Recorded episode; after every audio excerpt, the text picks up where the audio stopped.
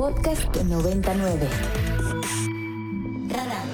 Personajes y análisis para entender mejor a México y el mundo. Con Mario Campos. Bueno, ya tenemos en la línea al senador Gustavo Madero, integrante del Grupo Plural. Senador, ¿cómo está? Qué gusto saludarlo.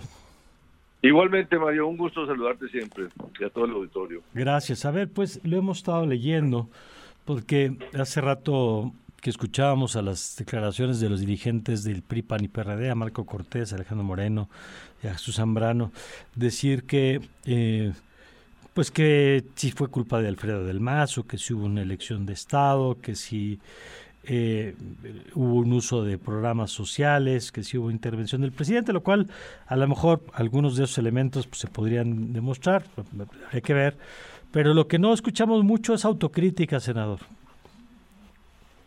Pues sí, tristemente, Mario, este es el ingrediente eh, fundamental y que creo que es el ingrediente base para poder recuperar el entusiasmo, la confianza de ese electorado que no está saliendo a votar, que no estamos pudiendo motivar sobre un proyecto eh, nuevo, diferente, de futuro, a partir de una autocrítica, Mario. Ese es el, justo lo que le está faltando a la receta.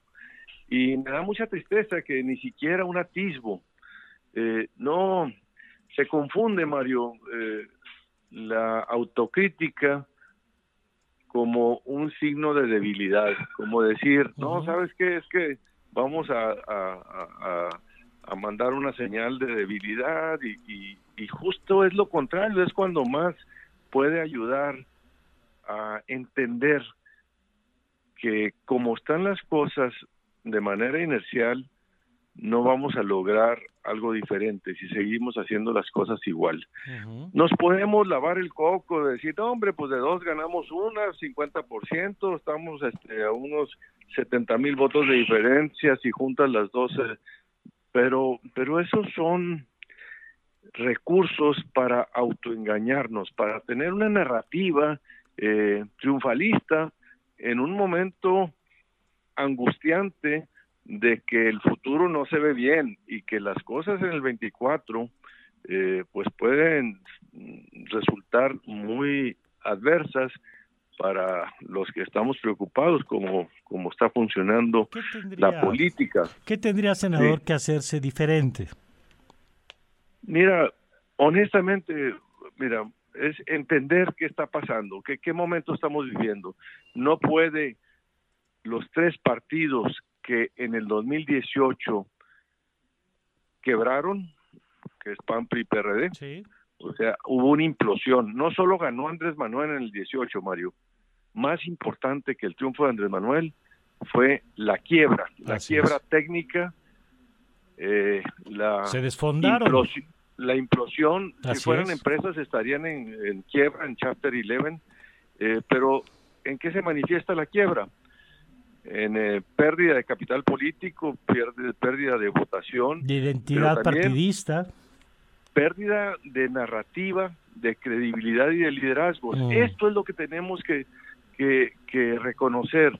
Y que para cambiar esto tiene que haber nuevas nuevos modos, nuevas formas, nuevos formatos, nuevos métodos, nuevos perfiles, nueva narrativa. Y eso es lo que no estamos pudiendo eh, proponer, porque sigue la, eh, la visión inercial, defensiva, autocomplaciente de que no, hombre, estamos a toda y por aquí es la salida. Sí, sí es eh, entre nosotros, pero no, no como lo estamos haciendo. Eh, este es, este es el, el, mensaje más de fondo que a mí me, me, me preocupa mucho, Mario, y que es la última llamada, es la última oportunidad este gran mensaje, este campanazo que recibimos del, del Estado de México nos debe servir para algo más, más audaz, más, eh, radical. Cuando dice senador, y creo que tiene toda la razón en esa lectura, porque además los datos así muestran que desde esa elección hay que ver lo que le ha pasado al PRI en términos de pérdida de gubernaturas, hay que ver lo que le ha pasado al PRD, que está perdiendo su registro eh, prácticamente en las, eh, a nivel local. Y hay que ver al PAN, que si bien mantiene algunas gubernaturas, el caso de Aguascalientes, de Chihuahua, de Guanajuato, de Querétaro pues ha tenido una pérdida, digamos, de, de, tener dos veces la presidencia de la República, pero no parece que dentro de los partidos haya la capacidad de provocar estos cambios internos. Y se lo pregunto porque yo sé que para quien está en la política a lo mejor es obvio, pero para quienes la vemos desde afuera de pronto la pregunta es ¿y por qué no se van Alejandro Moreno? ¿Por qué no se va Marco Cortés? ¿O por qué no hay un debate al interior de los partidos como para, pues de entrada, hacer esta evaluación o pedir cuentas de las dirigencias? No, ellos nunca se van a ir, nunca se van a ir. Ellos ya se, se incrustaron, ya se afincaron, ya, ya pasaron las pruebas. esas pruebas eran antes las pruebas de los militantes del PAN para elegir un nuevo eh, liderazgo, las pruebas de los militantes del PRI para eh, tener otro dirigente y las pruebas del PRD eh, de los militantes para tener una dirección distinta ya ya pasaron. Esas fueron renovaciones pues del año pasado en el caso del PAN. Entonces ya ellos están, ¿cómo te diré? con, con, un, eh, con un plazo, una vigencia que los va a brincar la elección. Entonces, con estos bueyes hay que arar. No, no, no, no hay manera de, un cambio eh, y tal vez este, ni tiempo ya de hacerlo. Eh, y entonces, lo, la única opción que tenemos, Mario, es hacerles entender a ellos con una presión fuerte de la ciudadanía, que exija una apertura, un cambio, un replanteamiento. Eh, y esa es la única manera que la vemos. ¿Cómo puede ser esto? En el método, en el método de selección de la candidatura. Pareciere, Mario, pareciera, y esto sería muy preocupante, que estos tres liderazgos ya están dando por perdida la presidencia de la República mm. y que están queriendo ya más bien ver dónde cobran los reintegros, mm. qué, qué, espacios... O sea, senadurías y algún espacio que les permita colocarse y gubernaturas, y, gubernaturas, decir, bueno, pues vamos a apostarle a la Ciudad de México, vamos a apostarle eh, a Veracruz, a Puebla, o sea, ya, ya vas con los subóptimos y, y apostarle a tener pues una mayor mejor representación en el Congreso y unas plurinominales para sus dirigentes.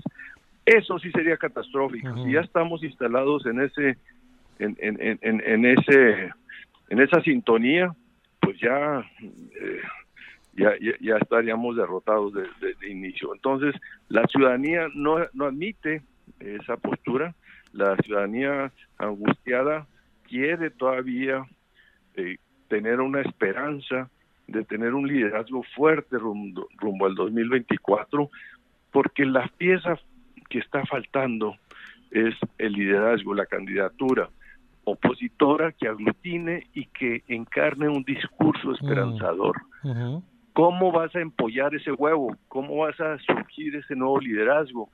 Eh, pues tienes que reconocer que tienes que cambiar las cosas, porque ahorita si salen ellos eh, a, hacer sus simulaciones de ejercicios internos con las mismas eh, propuestas y perfiles, pues no van a entusiasmar mucho, Mario. Entonces, es el momento, es el momento de hacerlo y por eso es la presión que no se confunda, no queremos debilitar al PAN, o al PRI o al PRD, o al contrario, lo que nos vemos con angustia es que se están están eh, enfermos terminales y no están queriendo tomar la medicina. Reconocer. Emilia, tú tienes una pregunta para el senador. A ver, Emilia, no te escuchamos ahí. Yo no escucho. A ver, bueno, a ver, la, retomo si quieres, Emilia. Eh, en el sentido, senador, de que si hay que trabajar con esta dirigencia, que es la que nos está señalando usted, eh, pues cuál tendría que ser la prioridad. Eh, decía hace unos momentos que es el método, ha mencionado el tema de la narrativa, digamos, pero cuál tendría que ser como el punto de la señal, digamos, de que hay un inicio con un proceso diferente que permita arrojar resultados distintos a los que han tenido?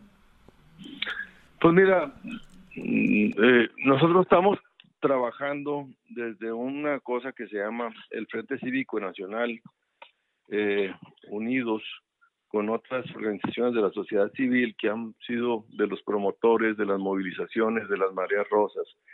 Yo creo que un guiño, un guiño esperanzador sería eh, abrirse a que no son los tres dirigentes en, eh, en cónclave los que nos van a anunciar el próximo 26 qué va a pasar, sino que en ese ejercicio esté presente la sociedad civil, las organizaciones, otros liderazgos y otros métodos y propuestas en el proyecto que se presente. Esa sería una señal muy alentadora o esperanzadora.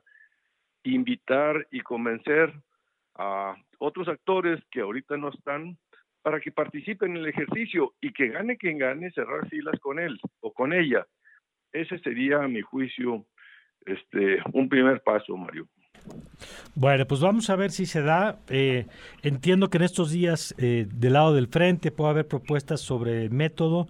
También han dicho ellos que el veintitantos, ¿no? 26 creo, eh, el lado de la alianza va a presentar el método. Pues vamos a ver si hay convergencia por ahí. Es correcto, esa es la idea. De eso se trata, por eso es la presión. Hacer la pinza, Mario. Bueno, pues momento. a ver si se da. Gracias, senador.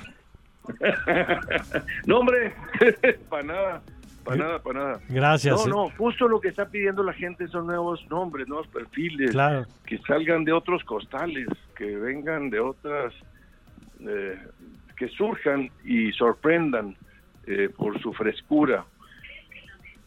Ya ves, Siri no te entiende. Bueno, pues creo que, creo que no es la única. Gracias, gracias, senador. Pásalo bonito, nos vemos. Gracias, el senador Gustavo Madero. Pues sí, dice Siri, no te entiendo. Pues sí, a más de uno le dice en este momento así. Creo que a la alianza opositora no te entiendo. Bueno.